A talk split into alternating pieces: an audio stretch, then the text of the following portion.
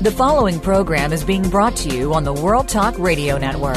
For more information about our network and to check out additional show hosts and topics of interest, please visit worldtalkradio.com. The World Talk Radio Network, where the world comes to talk. The views and ideas expressed on the following program are strictly those of the host or guests and do not necessarily reflect the views and ideas held by the World Talk Radio Network, its staff, and management.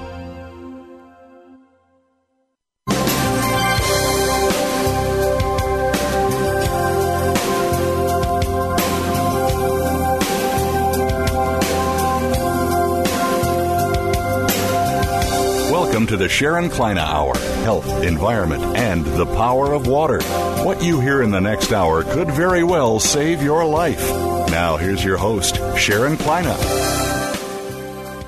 I want to invite you to listen to my show, The Power of Water, Environmental Changes, and Your Health. Learn to live with your earth. Listen to the show and listen to our guests. They are absolutely the most special people you'll ever, ever listen to or would ever meet. They're dedicated to the mission and life on this earth for you to feel better, be well, and learn. Think of the Sharon Kleyne Hour, the power of water, and environmental changes, learning to live with the earth and the environmental changes, and learn about your health every day and learn those tips. You may have heard it before, but learn it again and learn that there's something more to learn every day. Can you learn it all? Is it possible? No.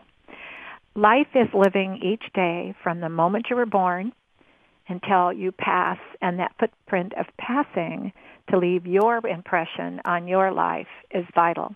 And the more you learn to be healthy, be well, you become part of an ecosystem of excitement, learning how what is important for you to be healthy. We have so much going on on this planet, and it is a planet, it is a family. Environmental changes mean if you get up in the morning, look at the weather. You get up in the morning, think about the day, what's going on in your day. Um, how do you live with it? How can you be proactively planning it out? If you're eating a hamburger that day, think about what else you need to eat that is healthy. If you're uh, getting up in the morning and you know you have obstacles to solve, solve them. Think about solving them. Don't back off. Don't get worried. Just work at solving them. The earth gives you that opportunity with all that it is giving you, and the power of all of it is there for you. I am saying that the power of water is the most important part of our earth, and there's no argument. There is no um, anecdotal. There is no scientist, no one on earth has ever said that the water isn't the most important part of sustaining life, your life, and the whole planet Earth to be here for eternity. So I chose the title to this show over two and a half years ago, The Power of Water. It is a crisis, and you're learning more every day that people are not drinking enough water. Uh, we're made up of an estimated 50 trillion cells. The moment you were born, you left a pocket of water. You entered in the air you breathe from water. What would happen if I had taken an orange and put the orange in a glass of water? And the orange would, and, and I kept some glasses there, and I would pour with an orange in each glass of water. And then I would take one out and put one in Arizona, put one in Oregon, put one in Montana, one in New York, one in India, one in China. What would happen to the dehydration of the orange? Yes, it'll all be different. And the moment you were born, you entered in the air you breathe. There are no two eyes alike, no two skins on the complexion alike, no two fingerprints. What it should be studied every day in research. The crisis of dehydration. We're getting drier and drier because the air is getting drier. So let's learn together, join our show and listen. Enjoy the hobby of the excitement of learning and being in the classroom of this research lab because we're learning together and always know that what we're learning together will always be learning more. Today we have a lot of excitement. I have Dr. Donnica Moore, uh, who is from Far Hills, New Jersey, and is president of the Sapphire Women's Health Group.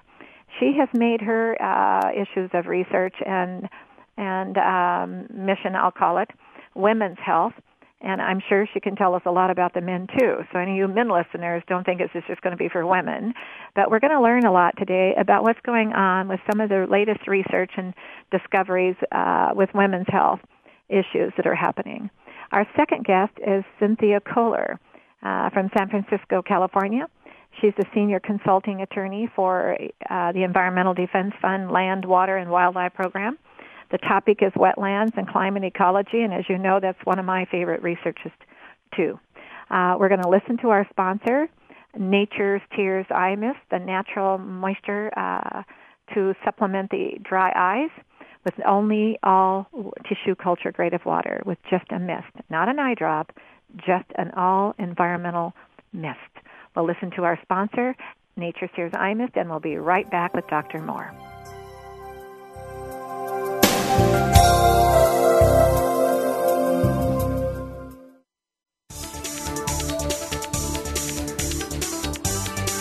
The World Talk Radio Variety Channel, where the world comes to talk. Discover the secret of Nature's Tears Eye Mist, an entirely different approach to eye care without eye drops. When your tear film is dry, your eyes feel dry. Nature's Tears Eye Mist naturally supplements the tear film with Biologic Aqua Absolute Premium Standard Grade of pure, all natural water. Nature's Tears Eye Mist, just a mist. All natural, safe, convenient, no preservatives. Nature's Tears Eye Mist can be purchased nationwide at selected eye care professionals and drugstores near you.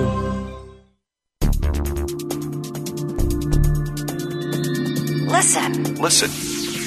The world is talking. The World Talk Radio Variety Channel.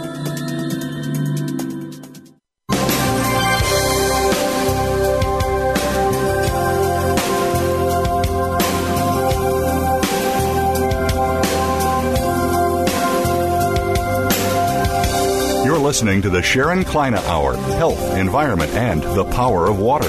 If you have a question or comment, please direct your email to Sharon Kleyne Hour at yahoo.com. That's Sharon Kleyne Hour at yahoo.com. Now, back to the program. During our show, we have the first uh, 35, 40 minutes or something to do with your health. And today we have Dr. Moore, who is one of, has a specialty is women's health. And I'll look back at uh, health uh, as far back as the beginning of time, and men's health was always an issue.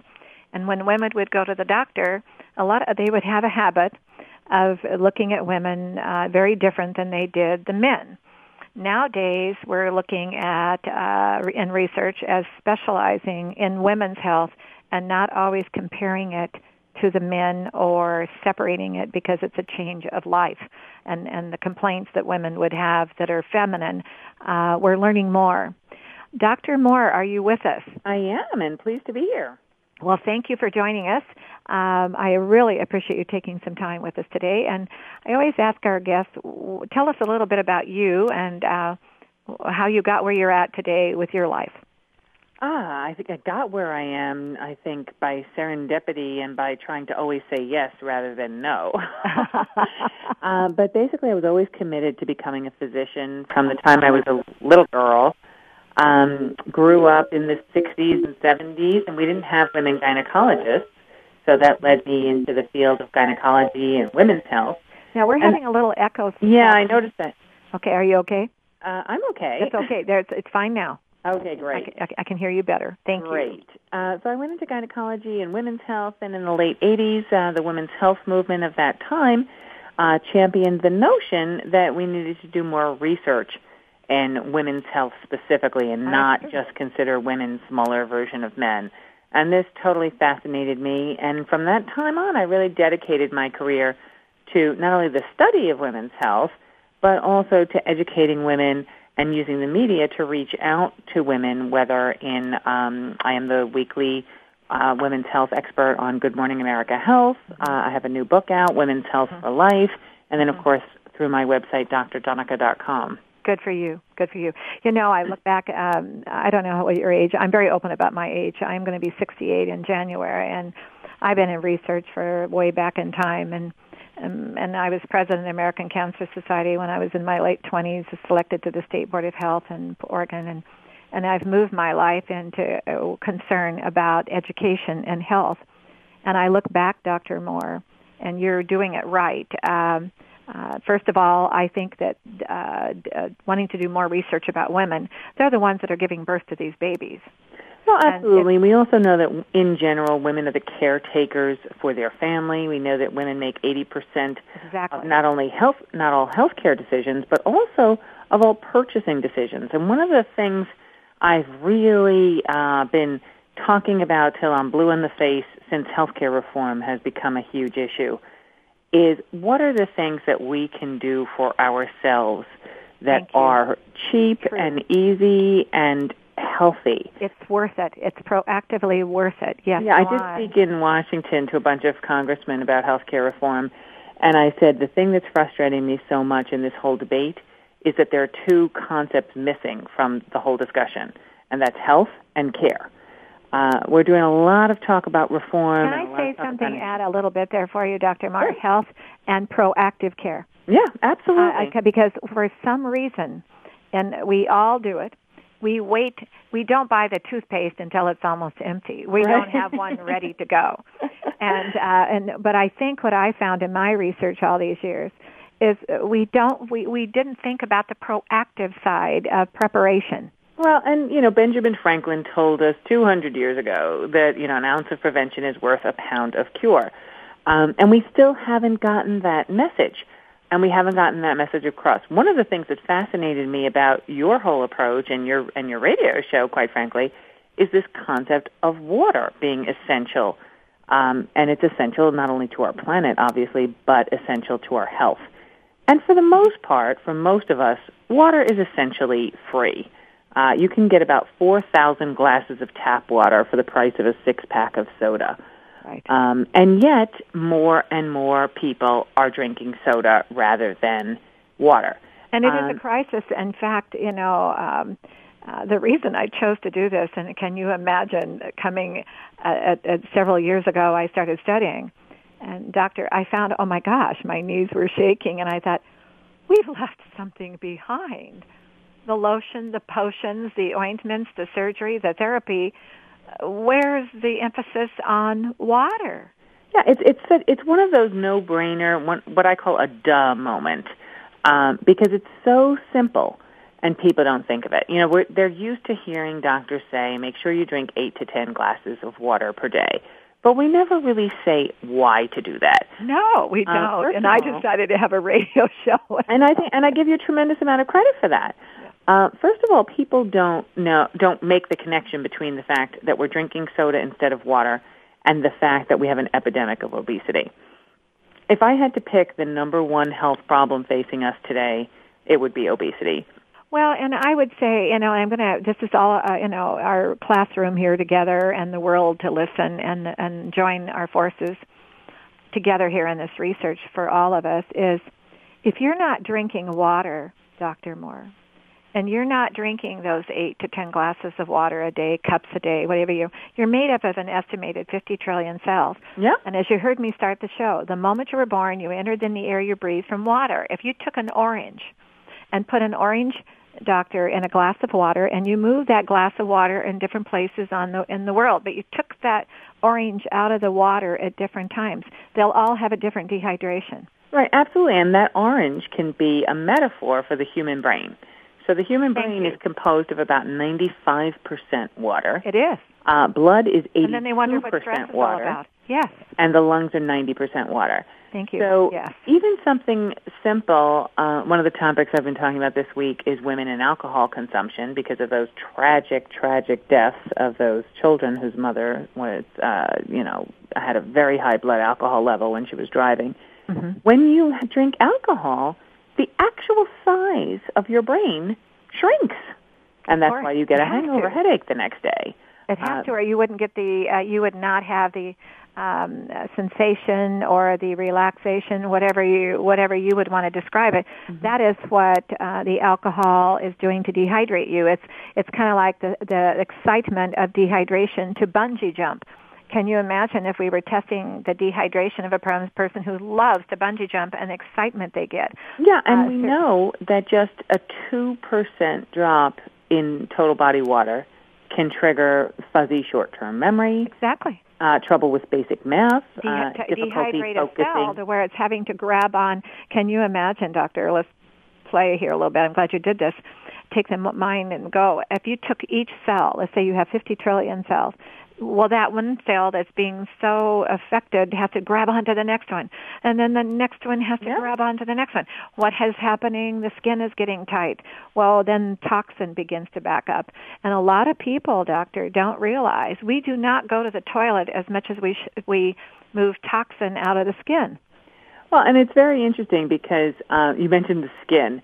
Um, as many statistics as I can give people about the health benefits of anything, any intervention, whether it's stopping smoking or drinking more water or eating fruits and vegetables, I can tell them all the health problems associated with those consequences. But the second I start talking to them about wrinkles, then I've got their attention. Yeah. so Yeah. of course it can cause wrinkles. But people also don't know that if you drink eight to ten glasses of water per day, you a can way to slow aging, right? You can well, you can slow aging. You can decrease the risk of colon cancer And by maybe forty-five the flu. And maybe, Doctor Moore, the flu. You don't know. Well, the well, one of the things we do know um, about treating the flu is, you know, we always make fun of uh, doctors who say, "Okay, drink plenty of fluids, take Tylenol, and call me in the morning," um, and that's a standard punchline. But the fact is, drinking fluids is one of the critically important treatment measures uh, for the flu. We haven't shown anything as far as prevention uh, there, uh, but we have we have shown it in prevention in terms of cancer. Um, so I talked about colon cancer, uh, which is the number two cause of of cancer death in women. Uh, most women are surprised to learn that the number one cause of cancer death is actually lung cancer, not breast cancer, uh, but lung cancer.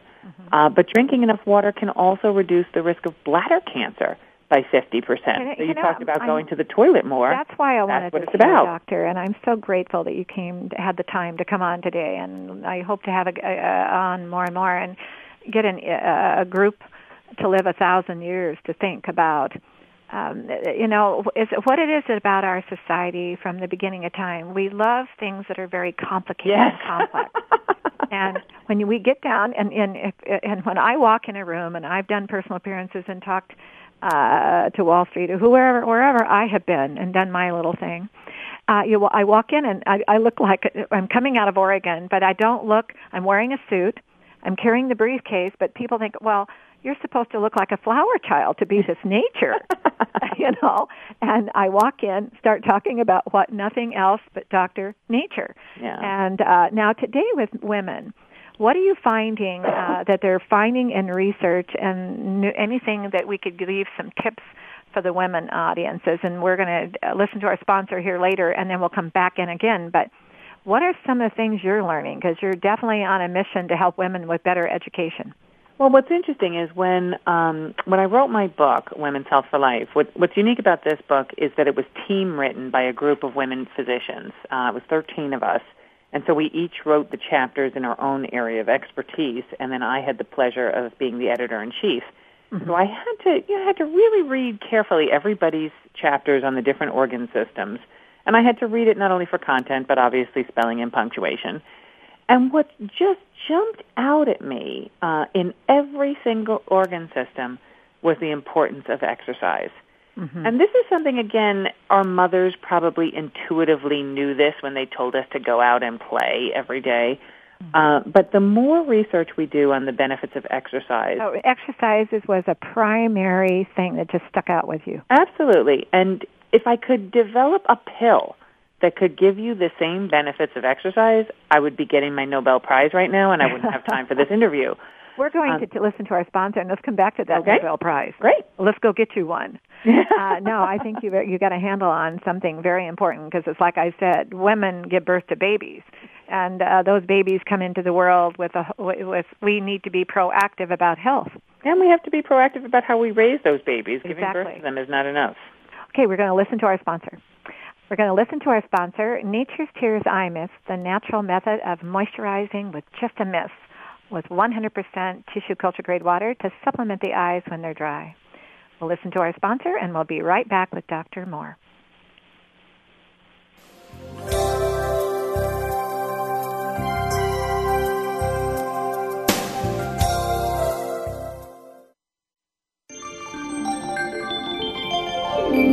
You're listening to the World Talk Radio Variety Channel.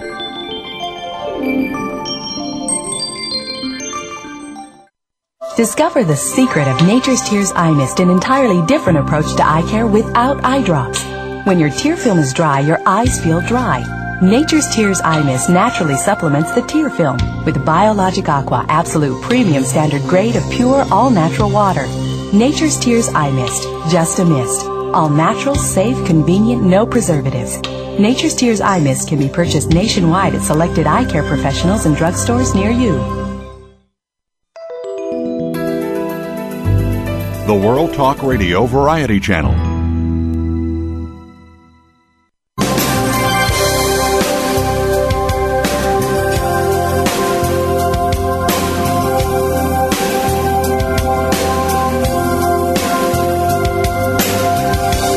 Listening to the Sharon Kleyne Hour Health, Environment, and the Power of Water.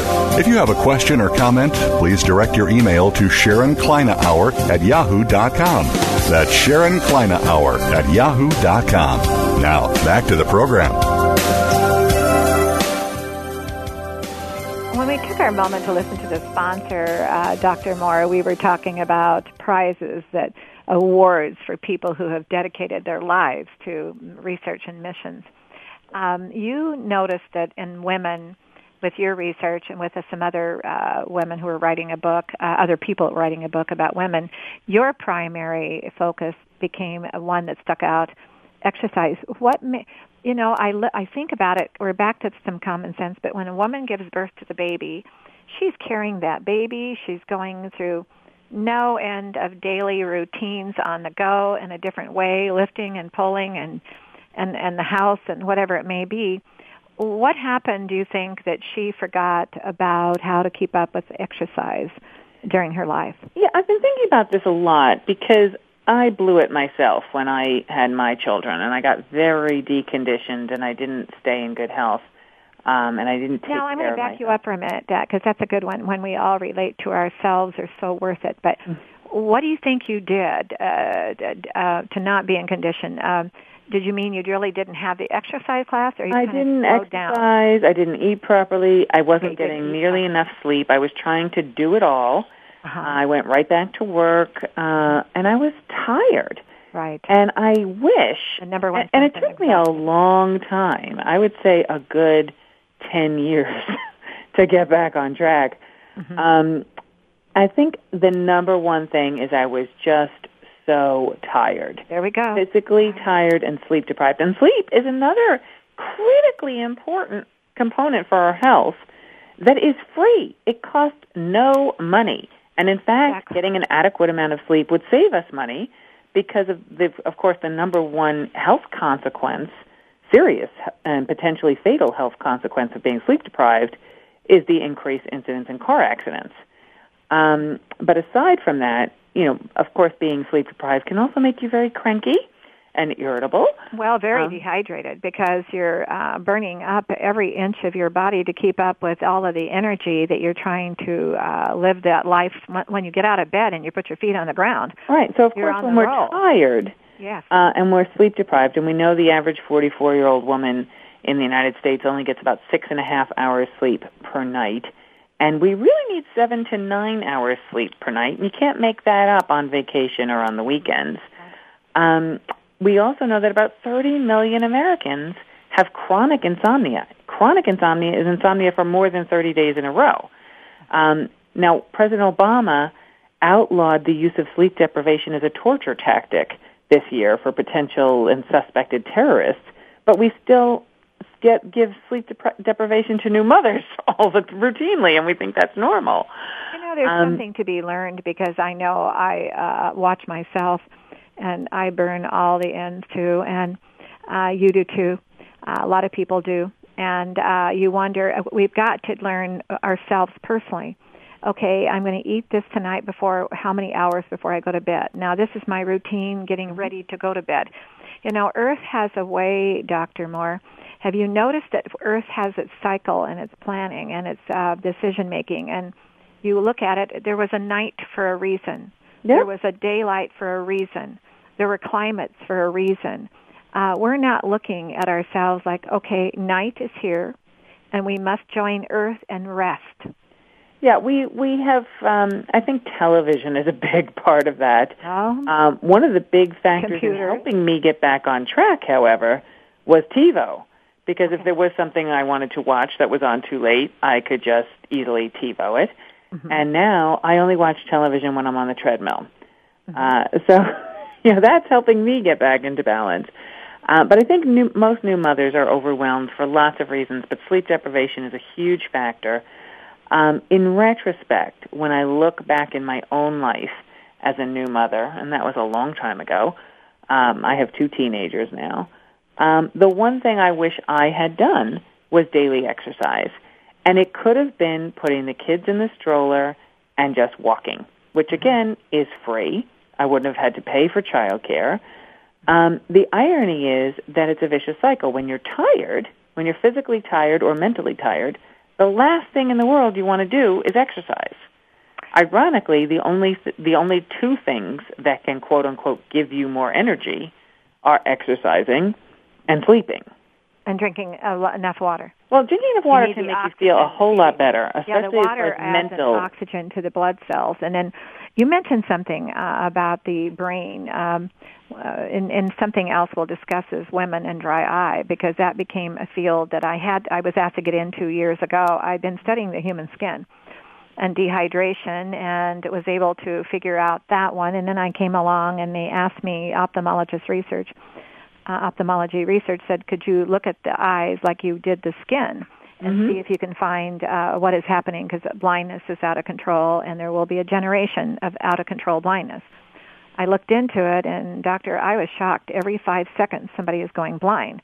And then I, when I got into it, and I could see that the eye drops were invented to dry, uh, to trap the moisture. But if the eyes are dry, which all eyes are dry, the air it does not have enough moisture in it, especially indoors, of course.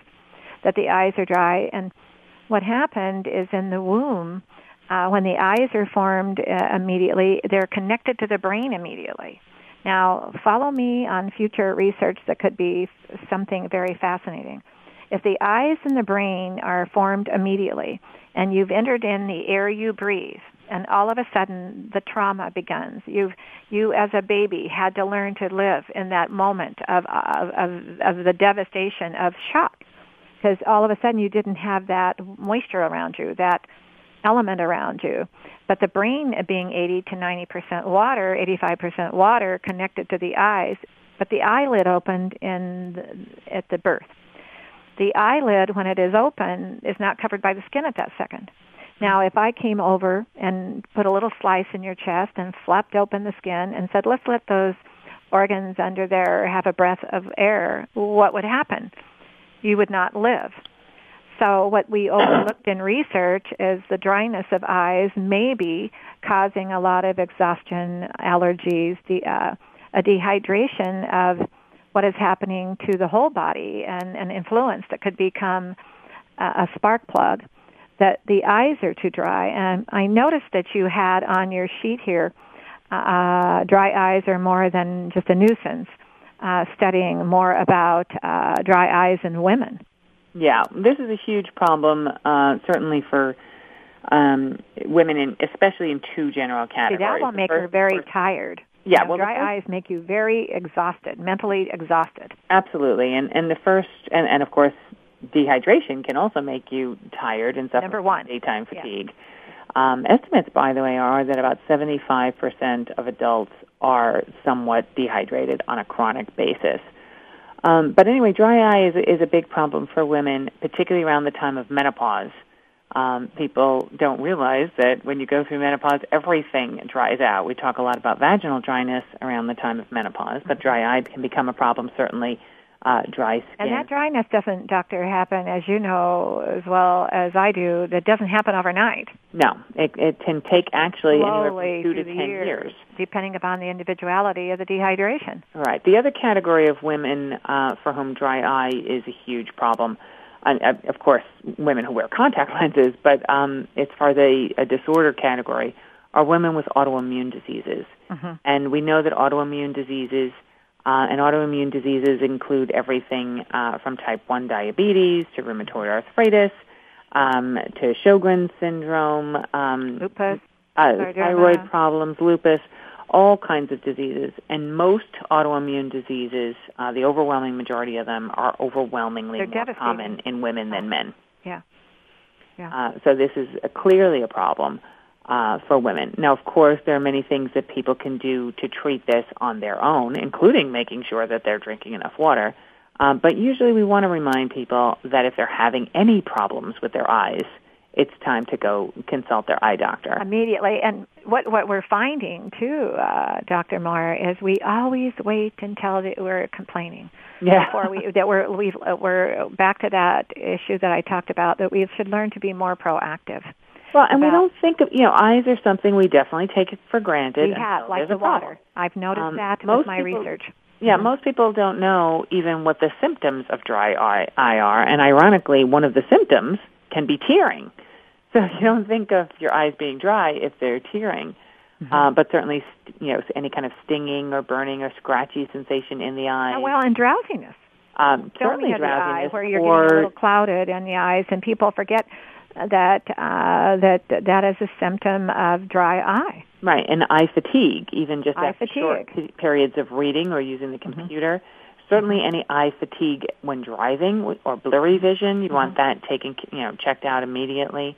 People also take driving very. Um, we don't take driving seriously enough. People look at driving as though it's almost a God-given right, uh, sort of like breathing.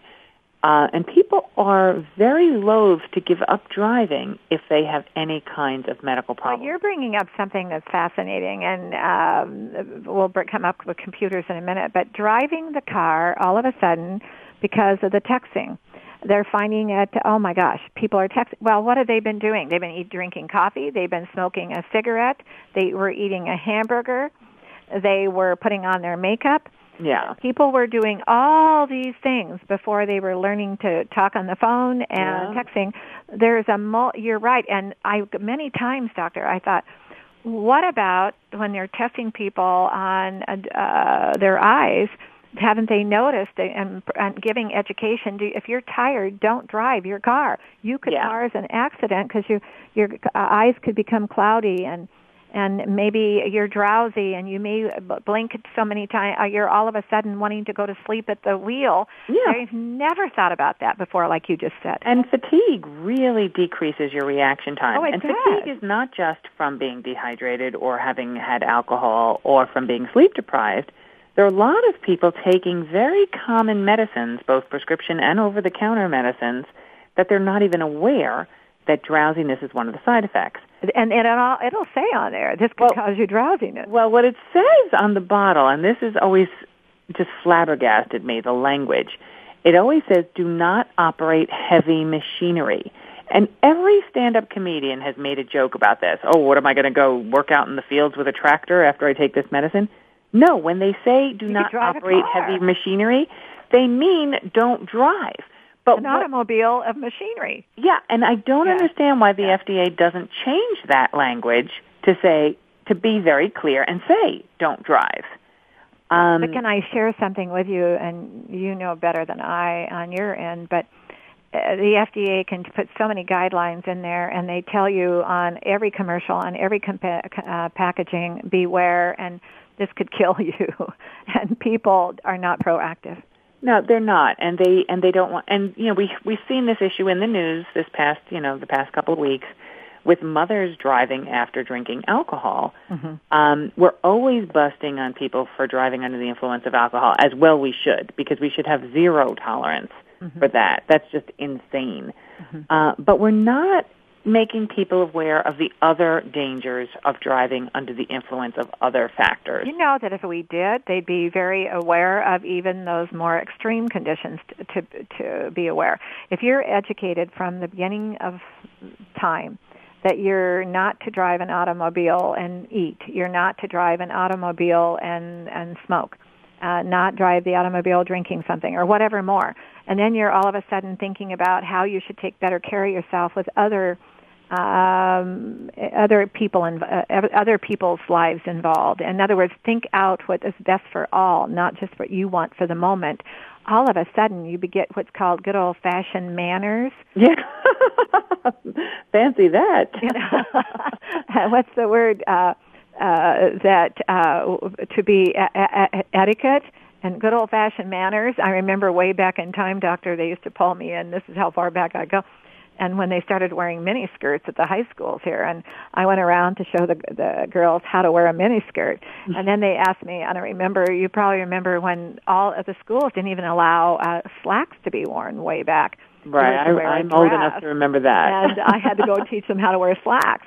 But you know, I will share with you. Um, we're, we have not learned how to be proactive, prepared for, and think out what's best for others than just ourselves. Yeah, and I um, think and I think a lot of this, quite quite honestly, is just thinking about it. So uh, we used to have where a your sign education in, comes in that you're talking about. We used to have a, a big sign in the emergency room where I used to work that said, "If you don't think about it, you won't diagnose it." Yeah, and it's just very, very obvious. But many times we miss the forest for the trees. Whether it's saying, "Okay." I shouldn't drive because I had Benadryl last night to help me sleep, which, by the way, is not a sleep medication. Now, what do you think about sitting at a? We only have a two minutes left. But what about sitting at a computer all night and all day? Well, that certainly will make you tired. Um, I don't think people should be sitting all day anyway. If you're at a sedentary job, you should at least get up every hour and just walk around or walk and go get a glass of water. Mm-hmm. Um, you know, w- run up and down the stairs air. a little bit. Yeah, get a breath um, of fresh air. But and if you are too tired, I think we have to we have we almost have this culture which um which promotes saying that you're tired is a sign of weakness and we almost brag about how little sleep we got. Oh, I only got six hours sleep last night. Oh, that's nothing. I only we got only five have a minute left, and I would like very much for you to tell the audience what you believe is one of the most important things to leave them with, and then we'll tell them about your website. I, I think the most important thing you can do for your health is take simple steps today to make your health better than it was yesterday. And those steps can be free and easy, uh, but they should begin with literally taking steps and that's exercising. And exercising and can be walking, walking, walking. The website right. is drdonnica.com. And the book is D-R-D-O-N-N-I-C-A dot com, and the book is Women's Health for Life. Okay, thank you. And and, they, and where can they buy it? Can they? Uh, oh, it's available everywhere, and, and fine bookstores everywhere. Amazon.com, all, all right, retailers. Amazon. Well, thank you so much. I did learn a lot from myself too, and I know the listeners did too. Well, likewise. Thank you for having me. Thank you. It was nice to talk with you. Take care. Be well. Bye. Well, what an education we get from our guests every week. And this is what it's about. And being proactive and can we learn enough and can we be reminded enough? No. And it's like Dr. Moore said, sometimes we forget when things are not so expensive and are free that we forget that those sometimes are the best things to remember for ourselves. And that's the fit footprint I talk about. Leave your footprint to make a better earth for you and everyone else too. Don't, uh, we're going to listen to our sponsor, Nature's Tears Eye Mist, the supplement for dry eye with just a mist, all natural and environmentally conscious of 100% pure water. We're going to listen to our sponsor, and we'll be back with Cynthia Koehler.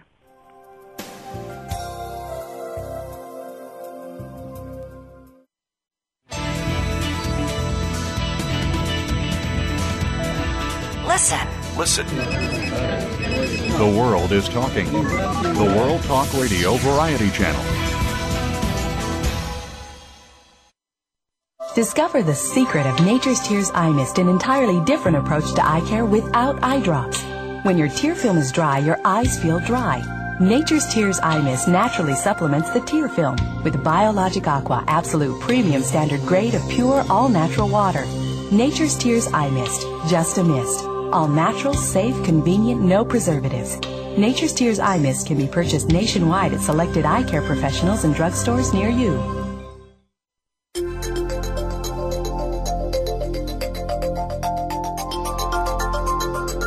The World Talk Radio Variety Channel, where the world comes to listen and talk.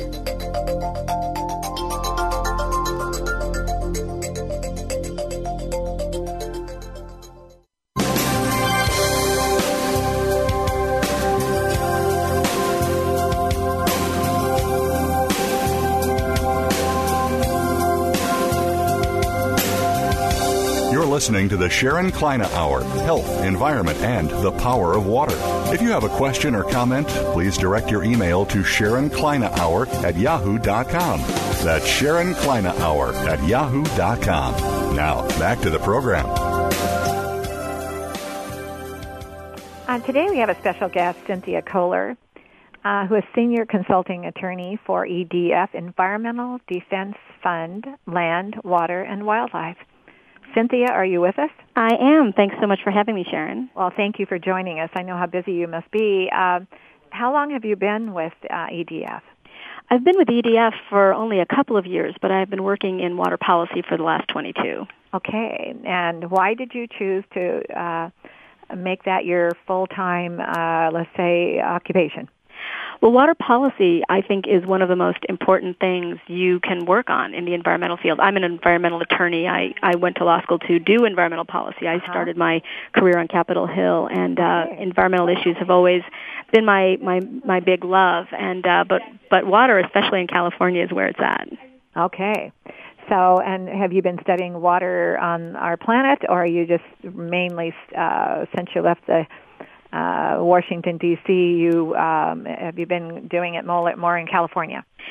I'm interested in water on the planet, absolutely, but I have to say my professional focus for the last, um, you know, couple of decades has definitely been California. Although okay. I, you know, we do, EDF has a, a national water program that we're part of. Okay. And tell us what that, define that, what that means for our audience worldwide listening. You mean about Cal- what, is, what does that mean? Uh, the in, Environmental Defense Fund. Uh, define oh. what that uh, mission is.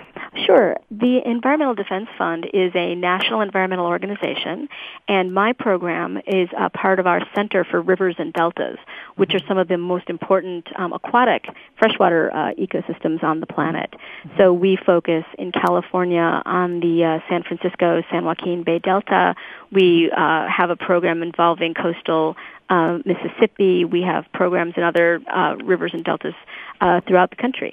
What about coming in from Canada and and uh, other waters that are com- coming into California, providing them the waters from other states? You study that too, because there's a you lot know, of states you, supporting California's water. Uh, you know, actually, we don't do much um, in uh, in Canada yet. It's a it's it's an interest of mine. But California does, uh, other than the Colorado, doesn't import that much more water. Most of our water comes uh, locally, actually. Mm-hmm. Uh huh. And your, your environmental uh, planning is not including the ocean, but it's freshwater. Well, that's my program. We do at Environmental Defense Fund have a very robust oceans program as well, and uh, mm-hmm. we work closely with them. Okay. Yeah, because you're right. It's all one planet. Well, you have to look at it. You know, I've been studying water for a lot of years, and and I found that the whole ecosystem is influenced by all over the planet by the waters under the planet. You know, a lot of people, right. Cynthia, forget about the aquifers. Exactly. No, that's absolutely true, and that's been a major problem for us here, in uh, particularly in the western United States. Mm-hmm. Now, what do you think are some of the things you'd like to educate our world out there? Uh, let's say we've got people from Kenya listening, and we've got people from uh, China listening, and all the different people all over the world that are also uh, having to go through uh, a planning of their environment, um, whether it be the air and of course water is the issue because if, uh, mm-hmm. it's a crisis all over the world.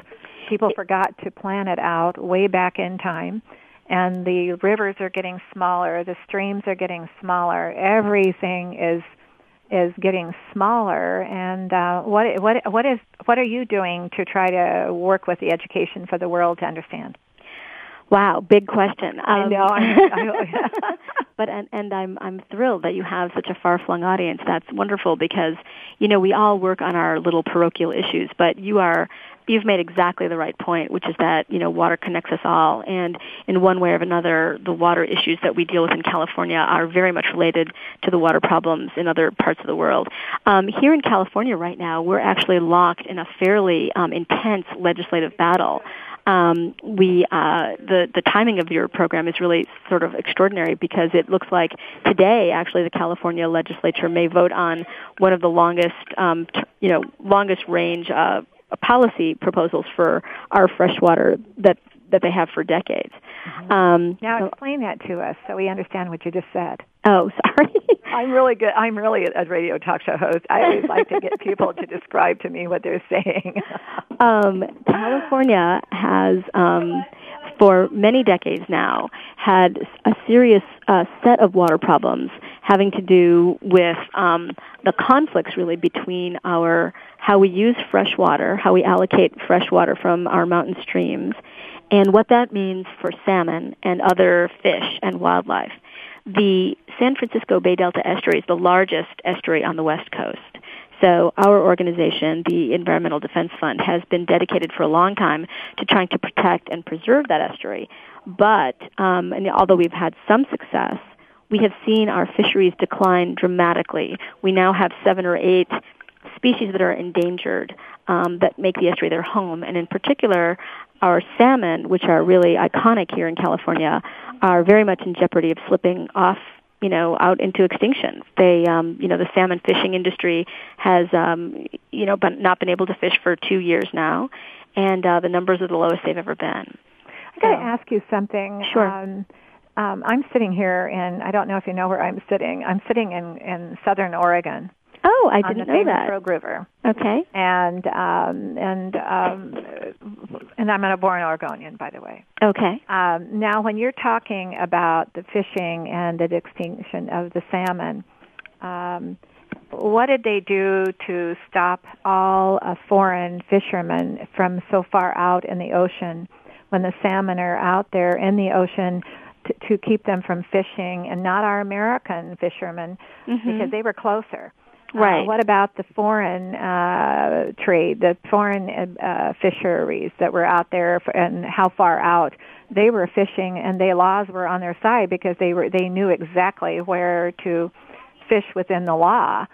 Exactly. There are in, there are national and international boundaries, and what we and I have to say I'm not an expert on on those international issues. I, what I do know is that at least as far as California salmon are concerned, the larger issue is not fishing or fishermen. The big issue is that we are dewatering our streams. And fishing, at least nationally, is highly, highly regulated. So as soon as it became clear that these salmon numbers were declining, um, the qu- you know the fast and the easiest thing to do is to shut down uh, fishing. So we actually have had a 90% decline in our salmon fishing boats in uh, in California over the last. But you know, um, you probably heard that Oregon is having uh, up the Rogue River mhm. uh, a record amount of fish coming, a salmon coming up. They had had no idea. I mean, more fish than they've had almost in history. I had Um, heard and, that. and uh, I think from what I've heard, and um, that way back in time, they decided to try to keep the international fishing farther out than they used to. Um, now back Well, that to could be. back to the size of our waters, our fresh waters on this Yes. surface of this earth. Um, I have this thing that I've been studying, and and I'm a common sense person because I'm not as smart as anybody. I mean, honest to God, I I have to study everything. But when our rivers have gotten lower uh, in areas that are not agriculture, but the the lakes and the streams and the and the rivers are coming lower because there is no way to save the water that comes down from the rains.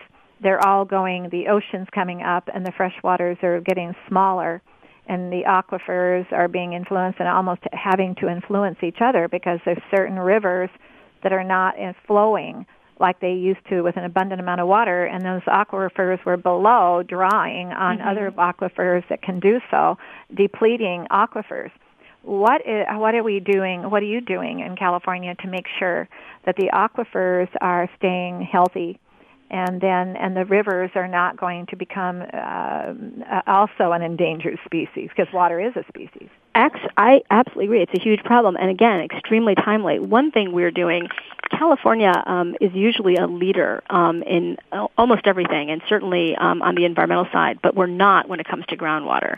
Most Western states are already monitoring and even regulating groundwater use.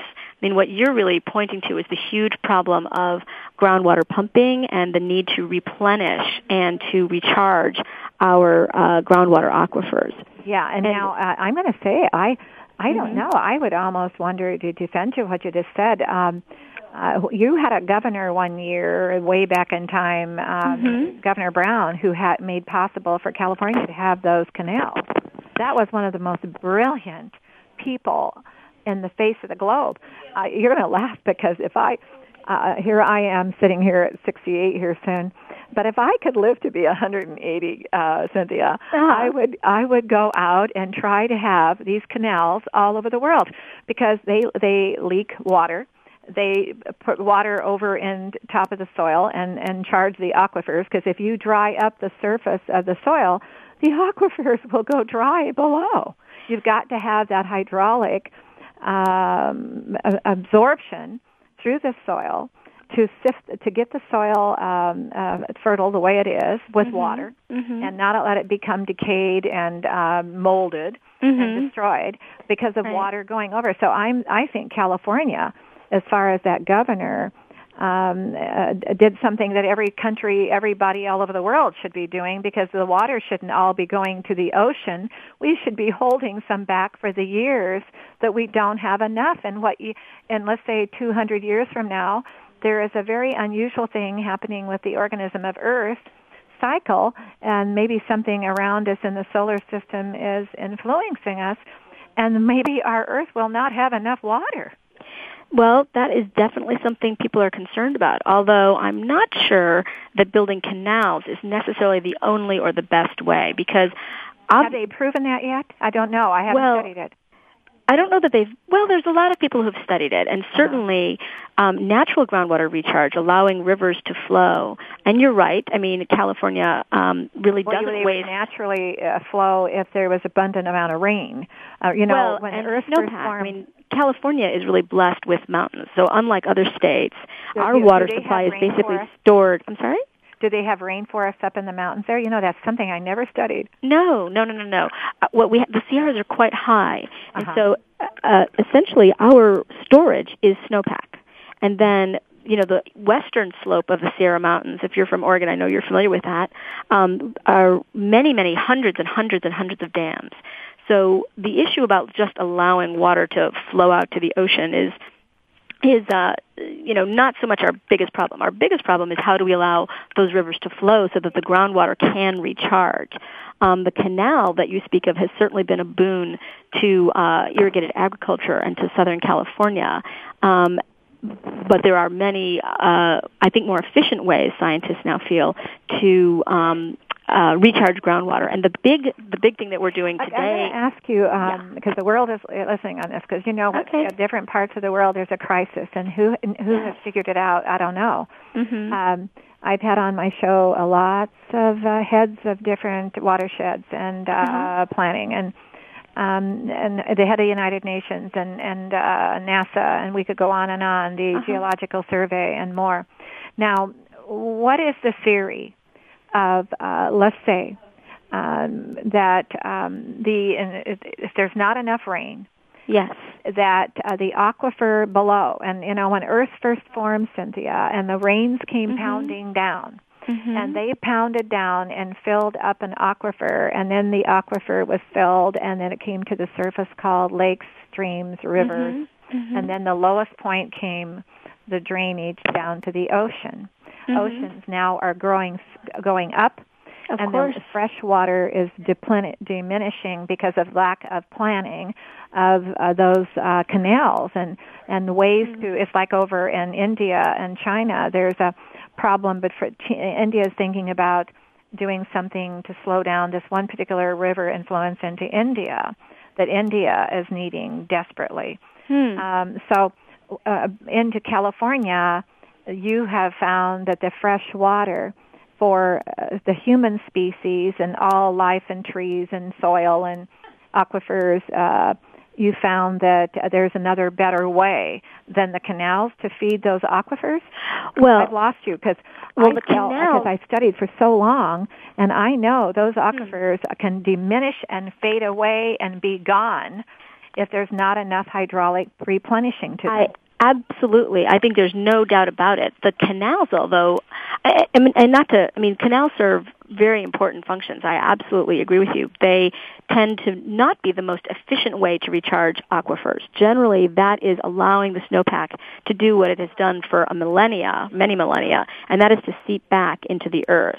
um, which is how the, at least in California, which is how those aquifers have traditionally been recharged. The biggest problem we have with aquifers in California is groundwater pumping. So today the legislature is poised to pass for the first time in California a program to monitor how we're using um, water, uh, groundwater, how well, we're we using water in our aquifers. Left, and I'm sorry, sure. sorry about 30 seconds. No what problem. would you like to leave the world to hear what California is doing for their water issues?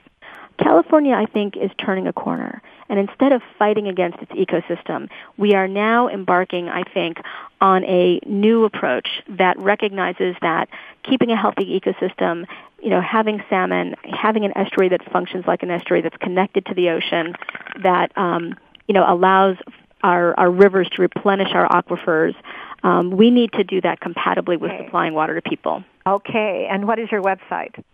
Uh, www.edf.org. Well, thank you. We learned a lot. Oh, I'm so glad you had me. I really Okay, appreciate it. thank you, and I guess it was history, history today. Take okay, care. Thank you, Cynthia. Bye bye. Bye. Well, we found ourselves today learning a little bit about a lot. We learned about the woman's life in this earth who gives birth to this planet, and we learned about the fame, the water of California, and you will have your own thinking on that, I'm sure. I want to thank you for listening today. Earth has a secret. Embrace your life every precious moment. Earth is whispering. Never say goodbye. Leave your footprint like our guest did today and every guest has on the show. They're all leaving footprints for you to remember. I want to thank you for listening. Be well.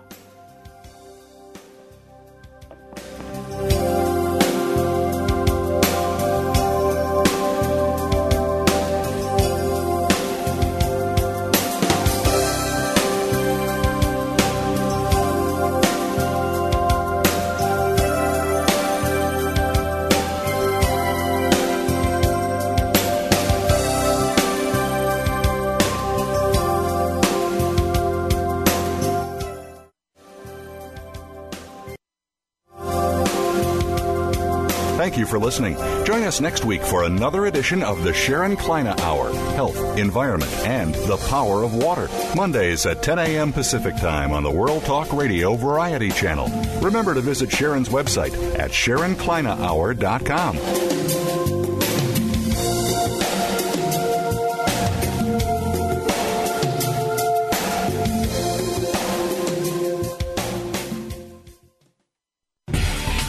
Thanks again for listening to the preceding program brought to you on the World Talk Radio Network. For more information about our network and to check out additional show hosts and topics of interest, please visit worldtalkradio.com. The World Talk Radio Network, where the world comes to talk. The views and ideas expressed on the preceding program are strictly those of the host or guests and do not necessarily reflect the views and ideas held by the World Talk Radio Network, its staff, and management.